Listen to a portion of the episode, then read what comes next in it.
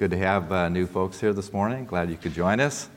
Uh, we just started uh, a series on the book of Titus, and we're going to go verse by verse over the next uh, over the next few weeks. We're going to intersperse with some of the preaching on Hebrews, and we'll do Titus, and I know Eric will be preaching on a couple of subjects as well. So hopefully um, you'll get a lot out of this book. It's a tremendous book, and um, just to kind of catch you up here, Paul wrote this personal letter to Titus. And Paul and Titus had worked closely together in his missionary trips. And um, Paul's kind of an interesting person. I mean, really interesting when you look at his background. As we see in Titus 1, we went over that a couple weeks ago. You know, he was a bondservant of Christ. He was selected. He was, he was an apostle of Christ. And it's interesting during breaking of bread this morning, we were talking about being slaves, right? That's the whole thing about bond servant. You know, you're a slave. You know, before Paul met Christ, Paul was a sinner. He was a slave to sin. He was not only a slave to sin, but he was a slave to the devil. Now, if you know Paul's history, before Paul came to know the Lord, he was out persecuting all the Christians. He was putting Christians to, into prison. He even cast his lots to have them put to death. That's the kind of person Paul was. But he met the Lord, and now he would, meet the Lord in a very special way. He would, Lord challenged him and said, Paul, you know, why do you kick against the goads? Why do you persecute me, Paul? I mean, that's really challenging, isn't it? And what a message. I mean, if the Lord came to you and just came up alongside of you right now, if you didn't know the Lord, and He said, Why are you persecuting me? How would you feel? I mean, all those thoughts that you have about the Lord, you know, maybe those thoughts like, ah, you're really not the Lord, you're really not the Christ, you're not the Messiah, you're not the one who saved me. But all of a sudden, these thoughts would go through your mind. Here, the Savior is right next to you, and He challenges you, Why do you persecute me? But then Paul gets saved. Now he becomes a bond slave to Christ. And I want you to keep that in mind. He becomes a slave to Christ. No longer a slave to the passions of his flesh, but he becomes a slave to Christ, sold out to Jesus to be Christ like, to follow Christ the rest of his life. And of course, as you read about Paul in the scriptures, you can see he was faithful unto the Lord till his death. He was faithful. And that's what it's like when you're not a Christian, you're a slave to sin. You're not one of the Lord's, you belong to Satan. But then when you meet Christ and you become a child of God, then now you become a bond servant to Jesus Christ. New relationship, a total new relationship. So here we have Paul. He writes his personal letter to Titus. And um, Titus, at this particular point in time, he was in, in an island called Crete. And Crete is an island in the Mediterranean just south of, of Greece. It's about 150 miles long, and at the widest point, it's about 35 miles wide. And there were cities spread throughout Crete, and Titus was going to be charged to bring things in order. He was going to bring things that were lacking into the church and straighten things out. let's take a look at today's verses in Titus 1 5 through 9. For this reason I left you in Crete, that you should set in order the things that are lacking, and appoint elders in every city as I commanded you. If a man is blameless, the husband of one wife, having faithful children, not a accused of dissipation or insubordination. For a bishop must be blameless, as a steward of God, not self willed, not quick tempered, not given to wine, not violent, not greedy for money, not hospitable, a lover of what is good, sober minded, just, holy, self controlled, holding fast the faithful word as he has been taught, that he may be able, by sound doctrine, both to exhort and convict those who contradict. So we see in these verses today the message is around being Christ's church. So we're going to take a look at this section about being Christ's church today. Now, if a church is going to be a church, leaders are going to have to be established. And I'll give you a classic example. Uh, Kathy, I've got, a, I've got a lunch appointment. I'll see you in a couple hours. Now, what are you thinking if I had done that? Abandoned. Yeah, you'd feel abandoned. There's no leadership. And Don would be giving me a phone, What are you doing? right? And Johnny, I've been around here a long time. You wonder, What's happened here? What's happened to Howard? He's gone crazy. well, the church needs a leader. Leaders are required in the church, not just a single leader, but multiple leaders. The plurality of leaders in the church is very important. Now, and, and, and it makes sense. Now, um, We've heard a lot about uh, the presidential campaigns, haven't we, in over the last few weeks? I mean, you're just inundated with it day in, day out. And I'm pretty glued to some of this stuff because I want to see what's going on. But um, it's really apparent when you start looking at this thing, you start thinking, where's the leadership? you know, you wonder, wow, what's going on, right? Well, you know, that can happen in the church as well. If you don't have good leaders, or if you don't have any leaders, it kind of does what it wants to do. You know, it's kind of freewheeling. Um, and, I, and I know what it's like. There's a, there's a, a big, huge building up where we live in Fairview. And it's, I'm not going to give you any names, but anyway, there's this big meeting, meeting that takes place there every Sunday. And I couldn't figure out what this is all about. So one day, when I saw some people there, I walked over there and talked to the people.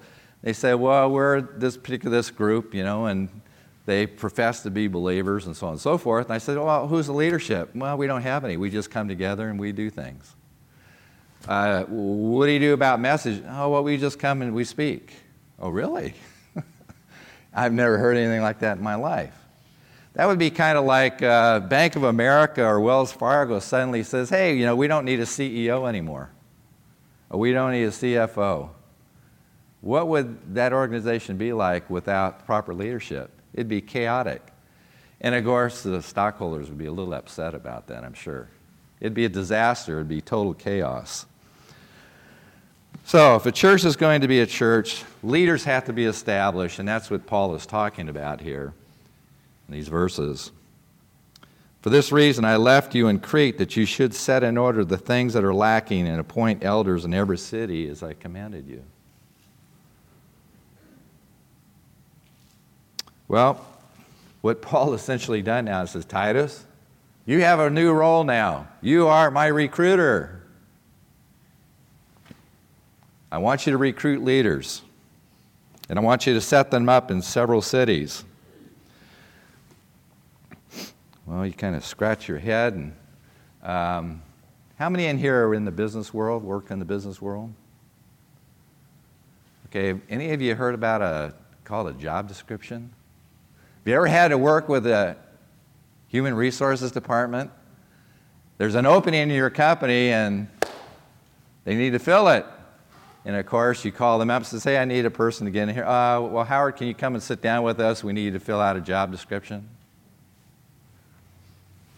Well, fortunately, Paul lays out very clearly in the scriptures the job description of what this leader should be, this elder bishop should be in the church. So, for Titus to be successful, Paul laid out a job description for the role of an overseer, an elder in the church.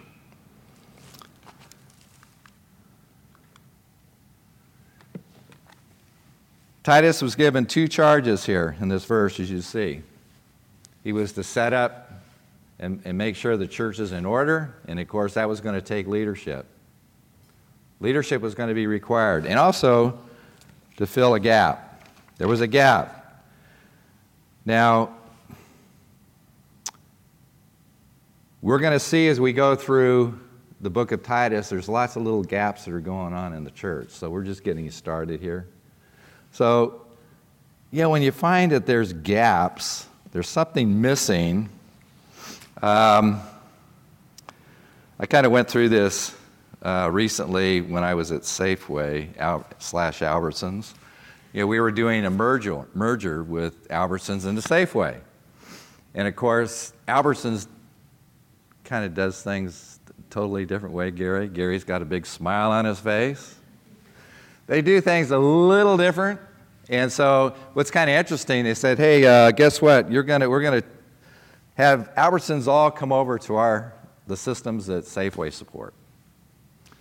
And of course, because they do things differently and Safeway does things differently, we went through a process, and I, I'm, glad I'm, I'm glad I'm retired now. Because thinking about this, I went, you know, I got sweats thinking about it all over again, Gary. Yeah, it's called a, it's called a gap analysis. Anybody heard about a gap analysis in business? Where you go through and you find out where the gaps are, find out where you have opportunities, uh, find out where you have to eliminate the gap. Uh, in some cases, in my experience uh, while I was at Safeway and Albertsons, is you found the gap, but they had no, they didn't want to resolve it for some reason. right, Gary? And there's still lots of gaps going on. So, anyway, um, Titus was charged to go to there in Crete and, and figure out what's going on. What, what are the gaps there? And he was going to assess what the spiritual vitality and health of the church was in Crete. And he was going to work with leadership to fix it to make it what it should be. It's God's church, God's people, and they were going to fix it. Well, the first order of business, as we see, was to establish leaders of the church. Very important, because leaders will at least start to provide some direction. Now, when you find someone where you have a job opening and you look for someone to fill the position, uh, you just don't go to human resources and just say, "Hey, hire me a person. I'm going to pay them, you know, 150,000 a year, and they're going to be a senior project manager, let's say, and uh, go out and get somebody, bring them in here." Well, there's not a whole lot of information there to try to find out what the qualifications are that you need for this individual. I mean, they could go anywhere down the street. Hey, are you a project manager? Uh, yeah, I'm a project manager. Oh, you, when did, uh, you got any education? And oh, yeah, I just graduated from college. You got any experience? No. Well, those are the kinds of things you look for in a job description. For instance, if I were looking for a, a senior project manager, I'm going to ask the first question Do you have five years of experience? And do you have five years of experience working with senior management vice president on up to CEO. Or I might, um, are you able, how are you able to communicate? I want to know what your communication skills are verbally and written. Do you have the ability to communicate well? I'm looking at you, Jen. Oh, this is familiar? You seen this before? um, are you able to act with senior management in difficult situations? Are you able to work with you know, multiple work groups and bring them together and act as a mediator between all these groups? You're able to do that? And oh, uh, can you share with me what your experience has been in the last five years? Can you show me what that is? That's what you see in a job description. I need something that I can come alongside of and measure. Okay? Now, you would think in today's world that a job description is something new, just invented. But you know what? When you start, this, this kind of caught my attention. You know what? God invented the job description. And it reminded me how detailed the Lord is when He inspired men to write the Word of God. It was detailed. And it wasn't, you know, verbose writing and just fluffy writing and on and on and on and on. But you know what? The Lord, specific details, one word details as to what the qualifications were. So when, when uh, Paul wrote down the qualifications for the elder and or the bishop, the one who oversees in the church, he's very specific. Identified functions, like a job description. It will identify the function of the job. It will identify the role and the responsibility of that particular job. And in Crete, it was evident from this letter they desperately needed leaders. There was a young church, and they needed leaders to be successful to do God's work.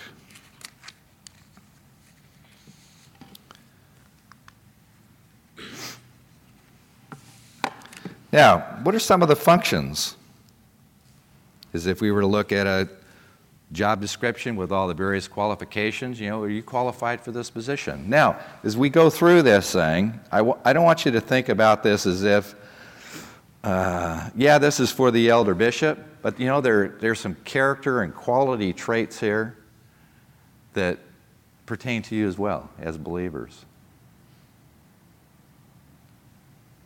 So this isn't just for the elders and the bishops, it's for every one of us as believers in Christ. Kind of keep that in mind. I want you, the Lord to speak to your heart because these are great qualities. Right?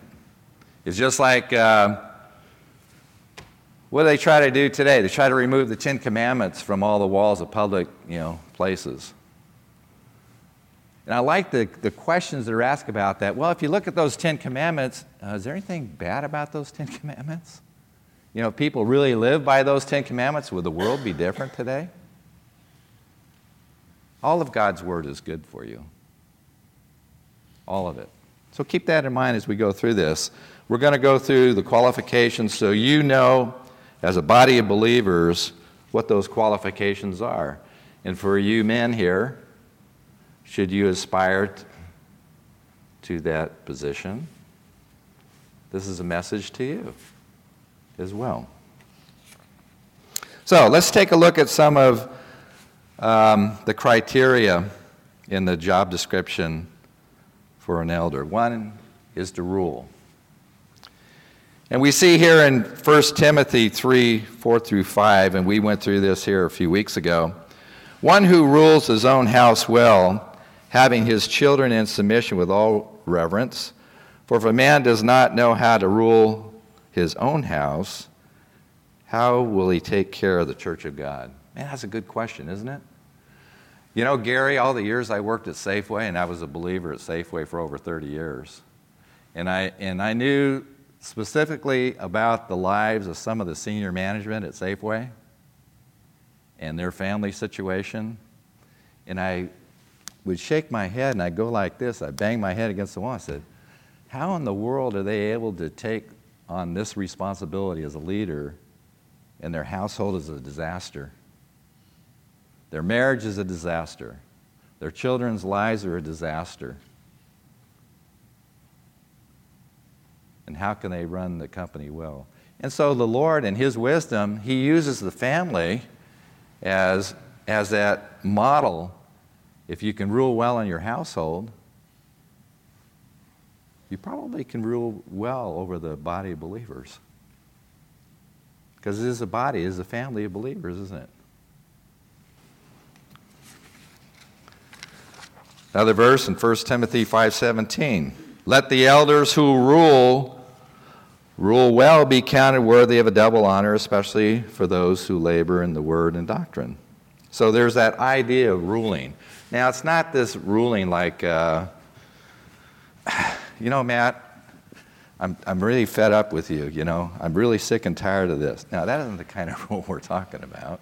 Or, Matt, you know, I have this uh, conviction that you should be doing this, this, and this, and this. Uh, why don't you get with it?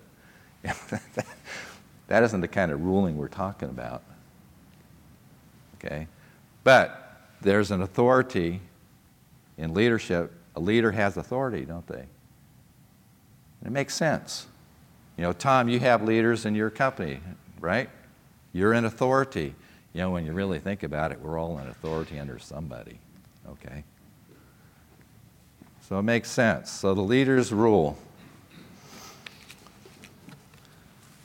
Okay, the other thing that they do is they guard the body of revealed truth and perversion of error.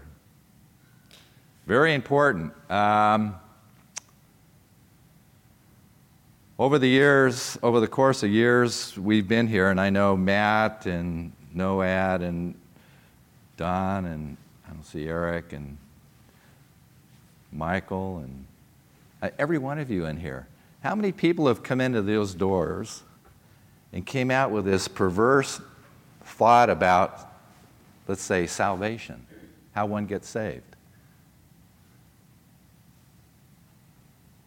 If somebody came in here and started preaching another gospel, do you think they would be challenged if they walked through those doors today? Well, that's one thing the leaders do. And there's some doctrines out there that are so close to Christianity. I mean, so close. Would you be able to refute? No, maybe, maybe not. But that's what the leaders do. They're here to protect you, they're here to keep the word from being perverted or error coming into the body. So they guard the body, reveal truth from perversion and error.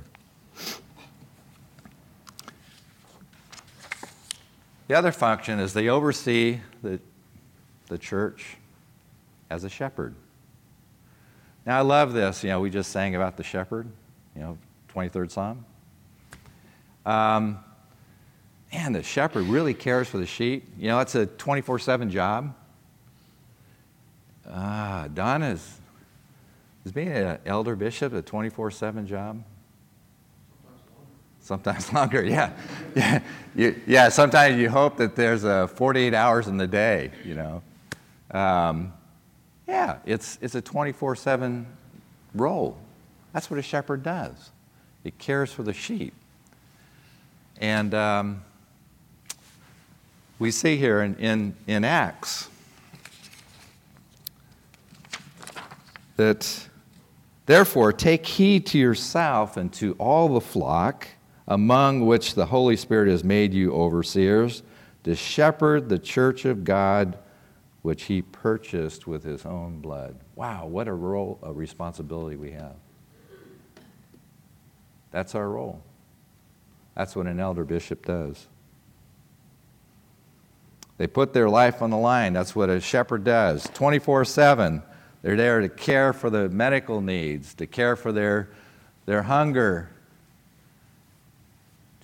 to care for the sheep in every aspect. And I know, Angelo, you and I have talked about sheep, and Angelo is very familiar with raising sheep. Is it a lot of work, Angelo? What happens if you don't do it?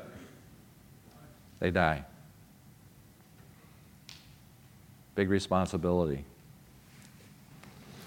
And in John, I like this. This is about Peter. He said to him again a second time, Simon, son of Jonah, do you love me?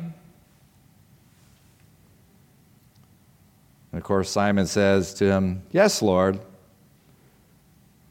You know that I love you.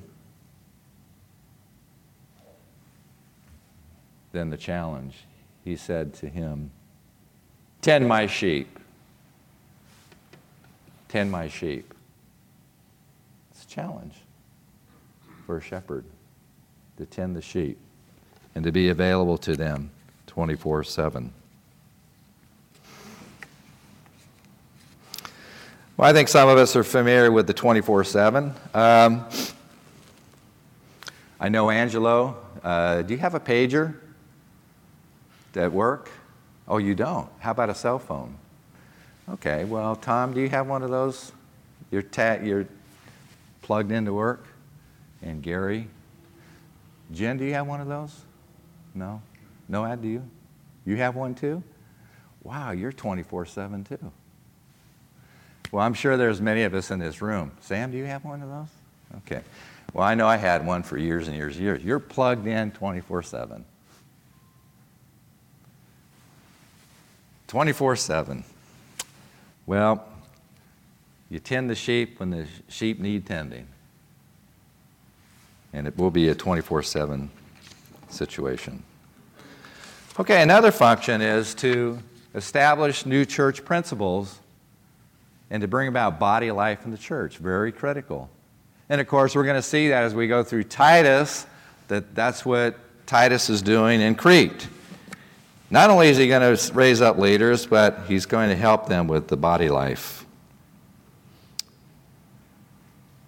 And here we see in Acts 2:42, we know that when the believers were saved in the early day church, it says, Then those who gladly received the word were baptized, and that day about 3,000 souls were added to them. And they continued steadfastly in the apostles' doctrine, fellowship, and the breaking of bread and prayer. Now, you're all familiar with that. It sounds like our meetings, right?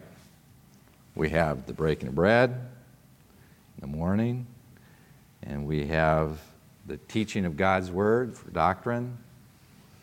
We have a prayer meeting. We are steadfast. We're challenged to be steadfast in these things. Now, why is this important? Well, to keep the saints fed, to tend the sheep, to grow strong in Christ, to be Christ like. That's the requirement. Now, can you imagine if all of a sudden we had 3,000 people walk through those doors? I'd say, hey, Don, we need more elders.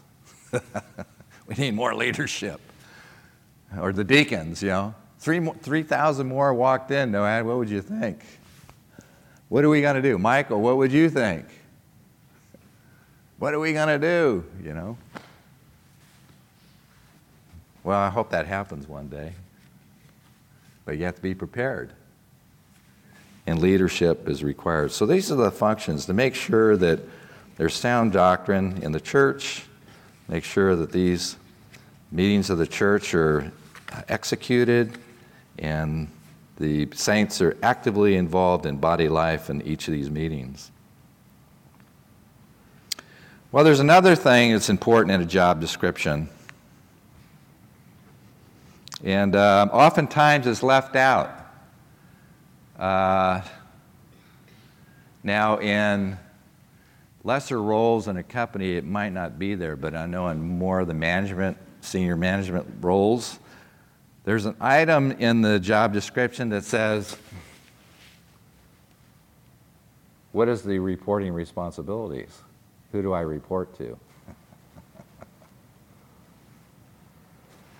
now, I know in, in my job description I had at Safeway, I reported to a VP, several VPs, dotted lines. And um, it was kind of interesting when we merged with um, Albertsons at Safeway. We had a, a great uh, CIO, and uh, he, he was fantastic. I love working with a guy, really dynamic. Um, but when he heard what his job description, who he's going to report to, when he saw that on the job description, he says, I'm not reporting that person. And he didn't, he quit. Well, I just wanted to bring this out as to the elder bishop. Who do they report to? Well, those who lead in the church are therefore to imitate Christ in a willingness to serve tirelessly and sacrificially in their oversight of others and carrying out their calling in obedience to Christ, and account- they're accountable to God. That's who we report to. Now, we're accountable to all of you, but the one we're really going to be accountable to when we leave this earth will be the Lord Himself. Great responsibility. Big responsibility. I think it's something that Don and I and Eric and many of us in the past, uh, elders in the past, that's one thing that's always been in the front of our minds. Isn't that right, Don? I will have to give an account.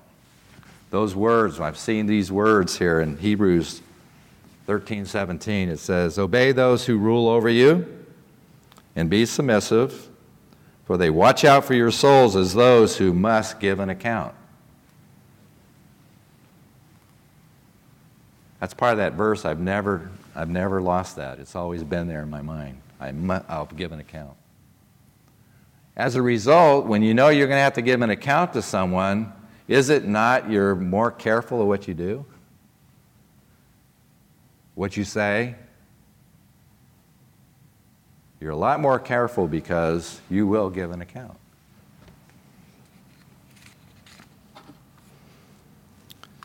Okay, Let's continue on. Now, in verses 6 through 9, Paul identifies four different types of relationships that he focuses on in this candidate for elder bishop. Now, one area is in verse 6, really deals with his family situation. What's his family like? How do I, how do I measure this individual along the family to God's Word? How do I line myself up to what the Word of God says and what the situation is in the family? The other is himself. How does he act as an individual? What's he like in verse 7? And the other is how is he with others? How does he interact with others? How does he interact with the body? How does he interact with those that come into the church? How does he interact with those outside the church? How does he interact with the believers? How does he interact with the unbelievers? That's what he's looked, he's looked at. You want to look at those qualities in, in an individual. And in verse 9, what is relationship to the Word? Does he hold fast to the Word of God? And we're going to look at each one of these now in these verses. So the first one, oh, they want to go there. So let's take a look at the family. It says, if a man is blameless, the husband of one wife, having faithful children, not accused of dissipation um, or insubordination. Now, these are some words that may be foreign to you. Now, if we take a look at the word believing, you know, it's really talking about children who believe the word. They may be believers. The other thing we see here, too, that are not accused of dissipation, it's kind of an over, overindulgence, overdoing things. Could be overdoing things in their talk, could be overdoing things in, in social activities, wants, desires. Having too much, it really affects their lives. And then the word insubordination is nothing but unruly, rebellious, and defiant. Now, if they're to be blameless, well, if we looked at the presidential conventions recently, uh, the Democratic and the Republican Party they are kind of throwing things at each other, right? And they're making acquisition, uh, uh, they're making um, accusations about one another. And uh, of course, there's one individual, there's lots of ac- ac- accusations um, on certain ways they've done things. So, for an elder bishop, they have to be a person where you can't accuse them of anything. You could throw anything out there, you could accuse them, but they, they'll never be proven, it'll never be proven to be true. They couldn't be accused and not called to an account. that means they live a different kind of life. They live a holy life, a Christ like life. It's got to have a spotless character, and there can be no occasion to call the person into account or bring a charge against him. That's what it means to be blameless. Husband of one wife. He must be a husband of one wife, and bottom line, be a one, a man of one woman. Now, don't get me wrong here what this means, but um, there's an illustration and it's classic. And, and it's interesting because I read about it and I saw it reaffirmed again on a, um, on a uh, Discovery Channel. Um, are any of you familiar with an Airedale dog? Okay. Airedale dogs have a certain character about them that are different from other dogs. They're a one man dog. So if you're the master of that dog and you try to give that dog to someone else, dog won't obey.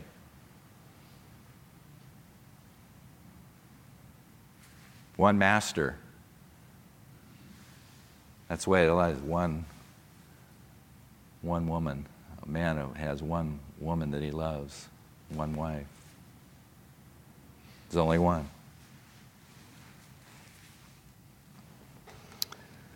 The bishop should be a man who loves only one woman in his life and as his wife.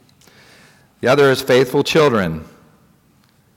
And we really see here, you know, these believers, children that trust in their parents. And their parents have a whole lot to say to them. And you children in here, do you trust your parents and what they say? Do you follow them and obey them? If you do obey them, guess what? That means you trust them. It's as simple as that. You do trust and you believe what they say.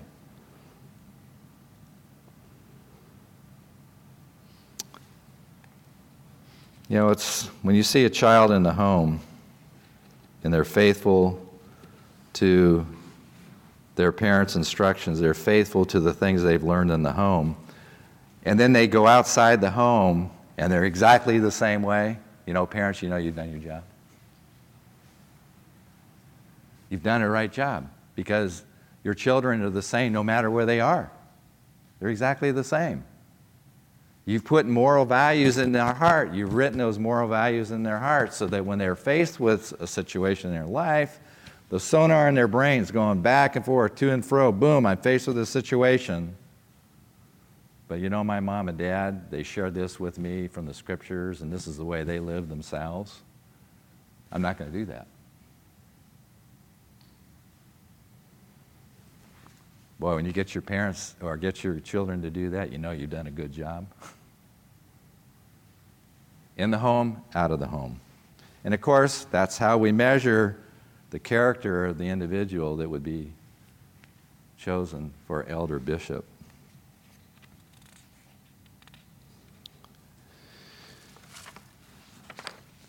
2, verse 7.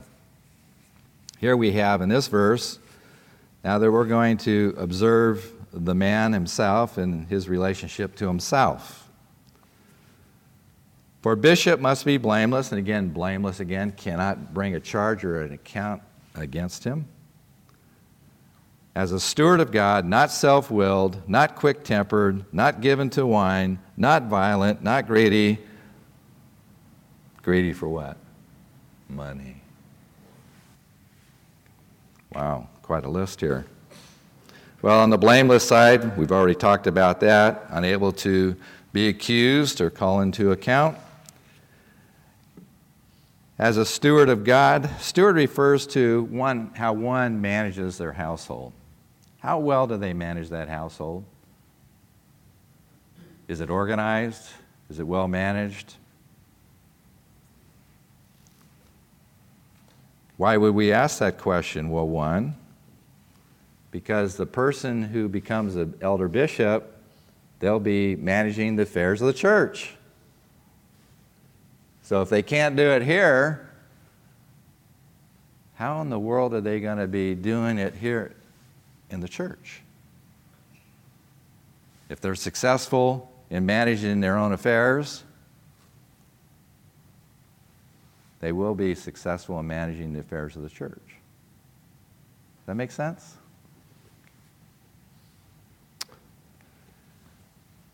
The other here is not self willed, and that means self seeking. You know, I seek my own desires, I seek my own fleshly desires. I don't care what you say, Noad.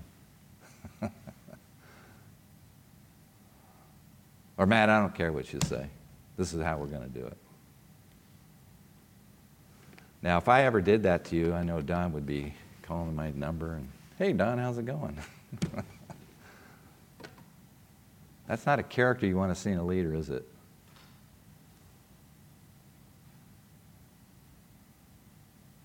Self is not the center of one's thinking or actions in a leader, elder, bishop. Self is not the center.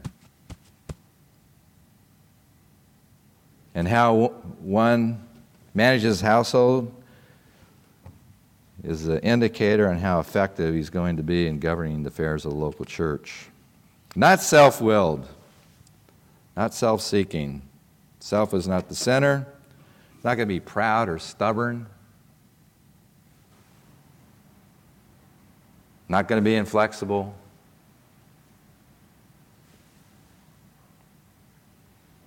The bishop should be ready to ask and take advice. It says, becoming all things to all men, that they may gain some. Not quick tempered. These are, I think sometimes we lose our patience. I know in my last 12 months at Safeway, I was losing my patience. People knew how to push my button. It didn't take much, right, hon? I'd come home and say, oh, I can't believe this, right?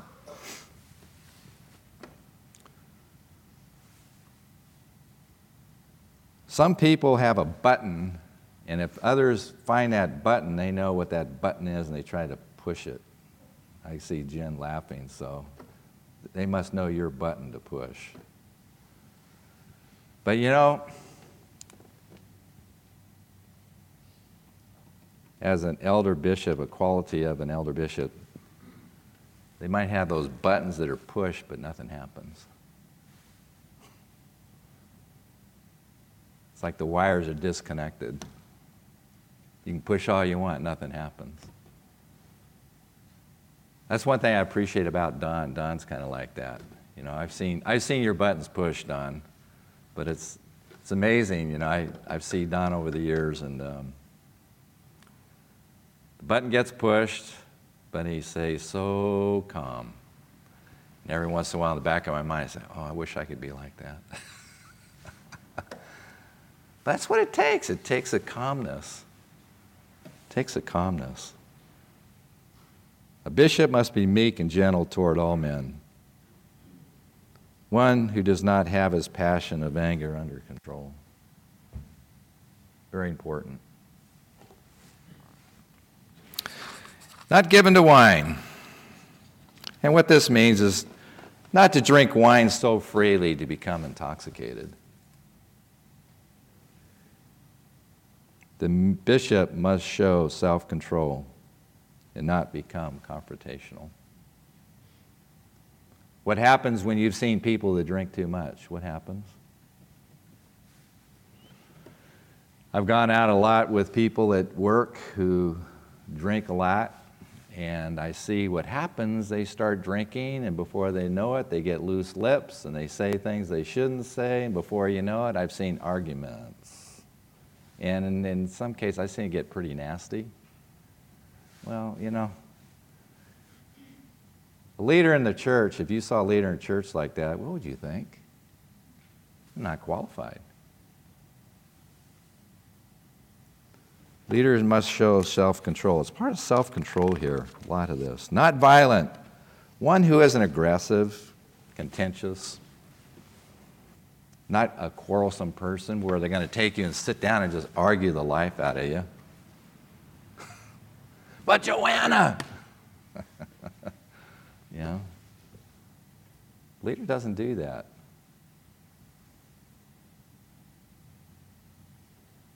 We look for someone with the following qualities mildness, gentleness, fairness, and reasonableness. That's what we look for. Isn't that someone you, you could follow? Yeah, I think so. And then there's in verse 8 observe the man in his relationship to others. Verse 8 says, Be hospitable, a lover of what is good, sober minded, just, holy, and self control. You know, hospitality is, is a key, is very key here. You know, a, a leader really loves to show hospitality. They open up their home. Not only for the saints for meals and Bible studies, prayer meetings, or any other meetings of the church, but also they reaches out to others who are in need, where you open your home up and bring them in, and to encourage them, to give them a meal, to share the Word of God, to encourage them in a struggle that they might be struggling in. And it might be a relationship.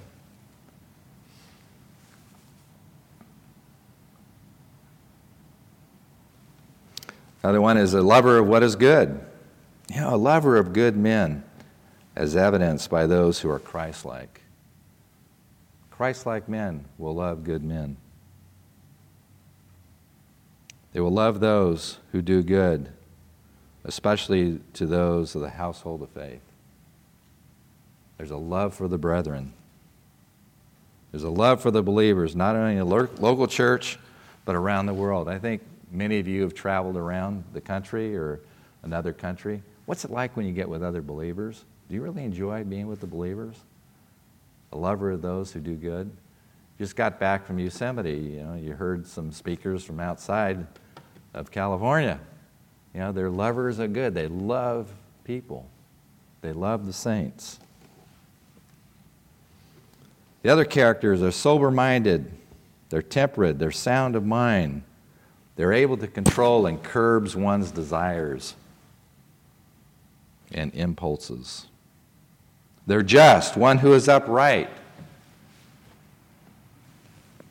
They're righteous, they're virtuous, keeping the commands of God, and has a falseless, falseless and guiltless character. You cannot bring a charge against them. And they're holy, meaning they're undefiled by sin, free from wickedness, observing every moral obligation that's in the Word of God. They're Christ like. They love the Lord, they follow the Lord, and they're an example of the Lord. And you cannot bring a charge against them. Self controlled. Again, here's that whole idea of self control. Mastering and curbing and restraining, controlling yourself around others. Very important you do that. Because there's lots of differing opinions out there. What are you going to do when somebody disagrees against you? How are you going to handle it? What will that person be? What will that leader be like when he's confronted with that situation? And last, verse 9. So, man you want to observe as an elder bishop in his relationship to God's word. And it says, holding fast the faithful word as he has been taught, that he may be able by sound doctrine both to exhort and convict those who contradict. Very key. This person is going to be convinced of the word of truth or word of God. It's the truth, the word of God, holding close to it because it's trustworthy and it's reliable. Trustworthy and reliable. And one thing about God's word, and I know the brothers in this room here that I know, they know God's word transcends time, it transcends culture, and it's never changing. It's the day that it was penned on paper or to a scroll is as good then as it is today. It applies to us today, just as it did the first day it was written. Leaders should have a good knowledge of God's Word. And in order to have a good knowledge of God's Word, you have to study it. You teach it. You learn all the great doctrinal truths of God's Word. You learn about the great doctrinal truths of the New Testament church so that you'll be able to give a good defense of the gospel and give a good word in due season when somebody confronts you or when you see somebody. Do you have enough knowledge to confront an individual, to bring the truth to them so it's clear to them and they understand it? And then the other thing here is that the individual confronts those who deny or oppose the word. You know, it's hard to be confrontational. It's hard to bring the truth to somebody who is so adamant against the truth. But a leader will do this. And they'll do it in a manner where they'll contradict the false teaching to convince them what the truth is. Now, there are some that are not convinced, right, Don? They're not convinced. they're not convinced. What you do is you say, Thanks for visiting us. We wish you well. Out the door you go.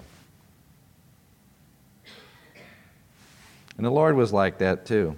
He'd go, preach the truth, teach. He went from city to city. Those that didn't listen, what did he do? He shook, shook the dust off his feet because they would not listen. And he went to the next town. That's what a leader does too. Well, in conclusion, now, after going through that, uh, do you still desire to be an elder or bishop? The qualifications are tough. But if you're walking with the Lord and you're imitating Christ, not so tough. You already have the character. So we've looked at all these character traits. They do apply to the leaders, however, they can apply to your life just as well. Are there some things here that you'd like to work on? And if the Lord has given you a desire to be an elder bishop, it says what? He desires, what's it say? A good work. He desires a good work. It's a good thing.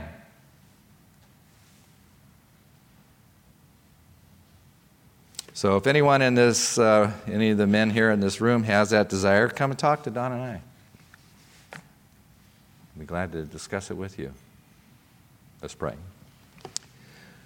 Lord Jesus, again, we thank you for this book, the challenge that Paul gave to Titus. And Lord, we don't take this challenge lightly for him because it's just applicable today as it was the day you wrote this letter to Titus.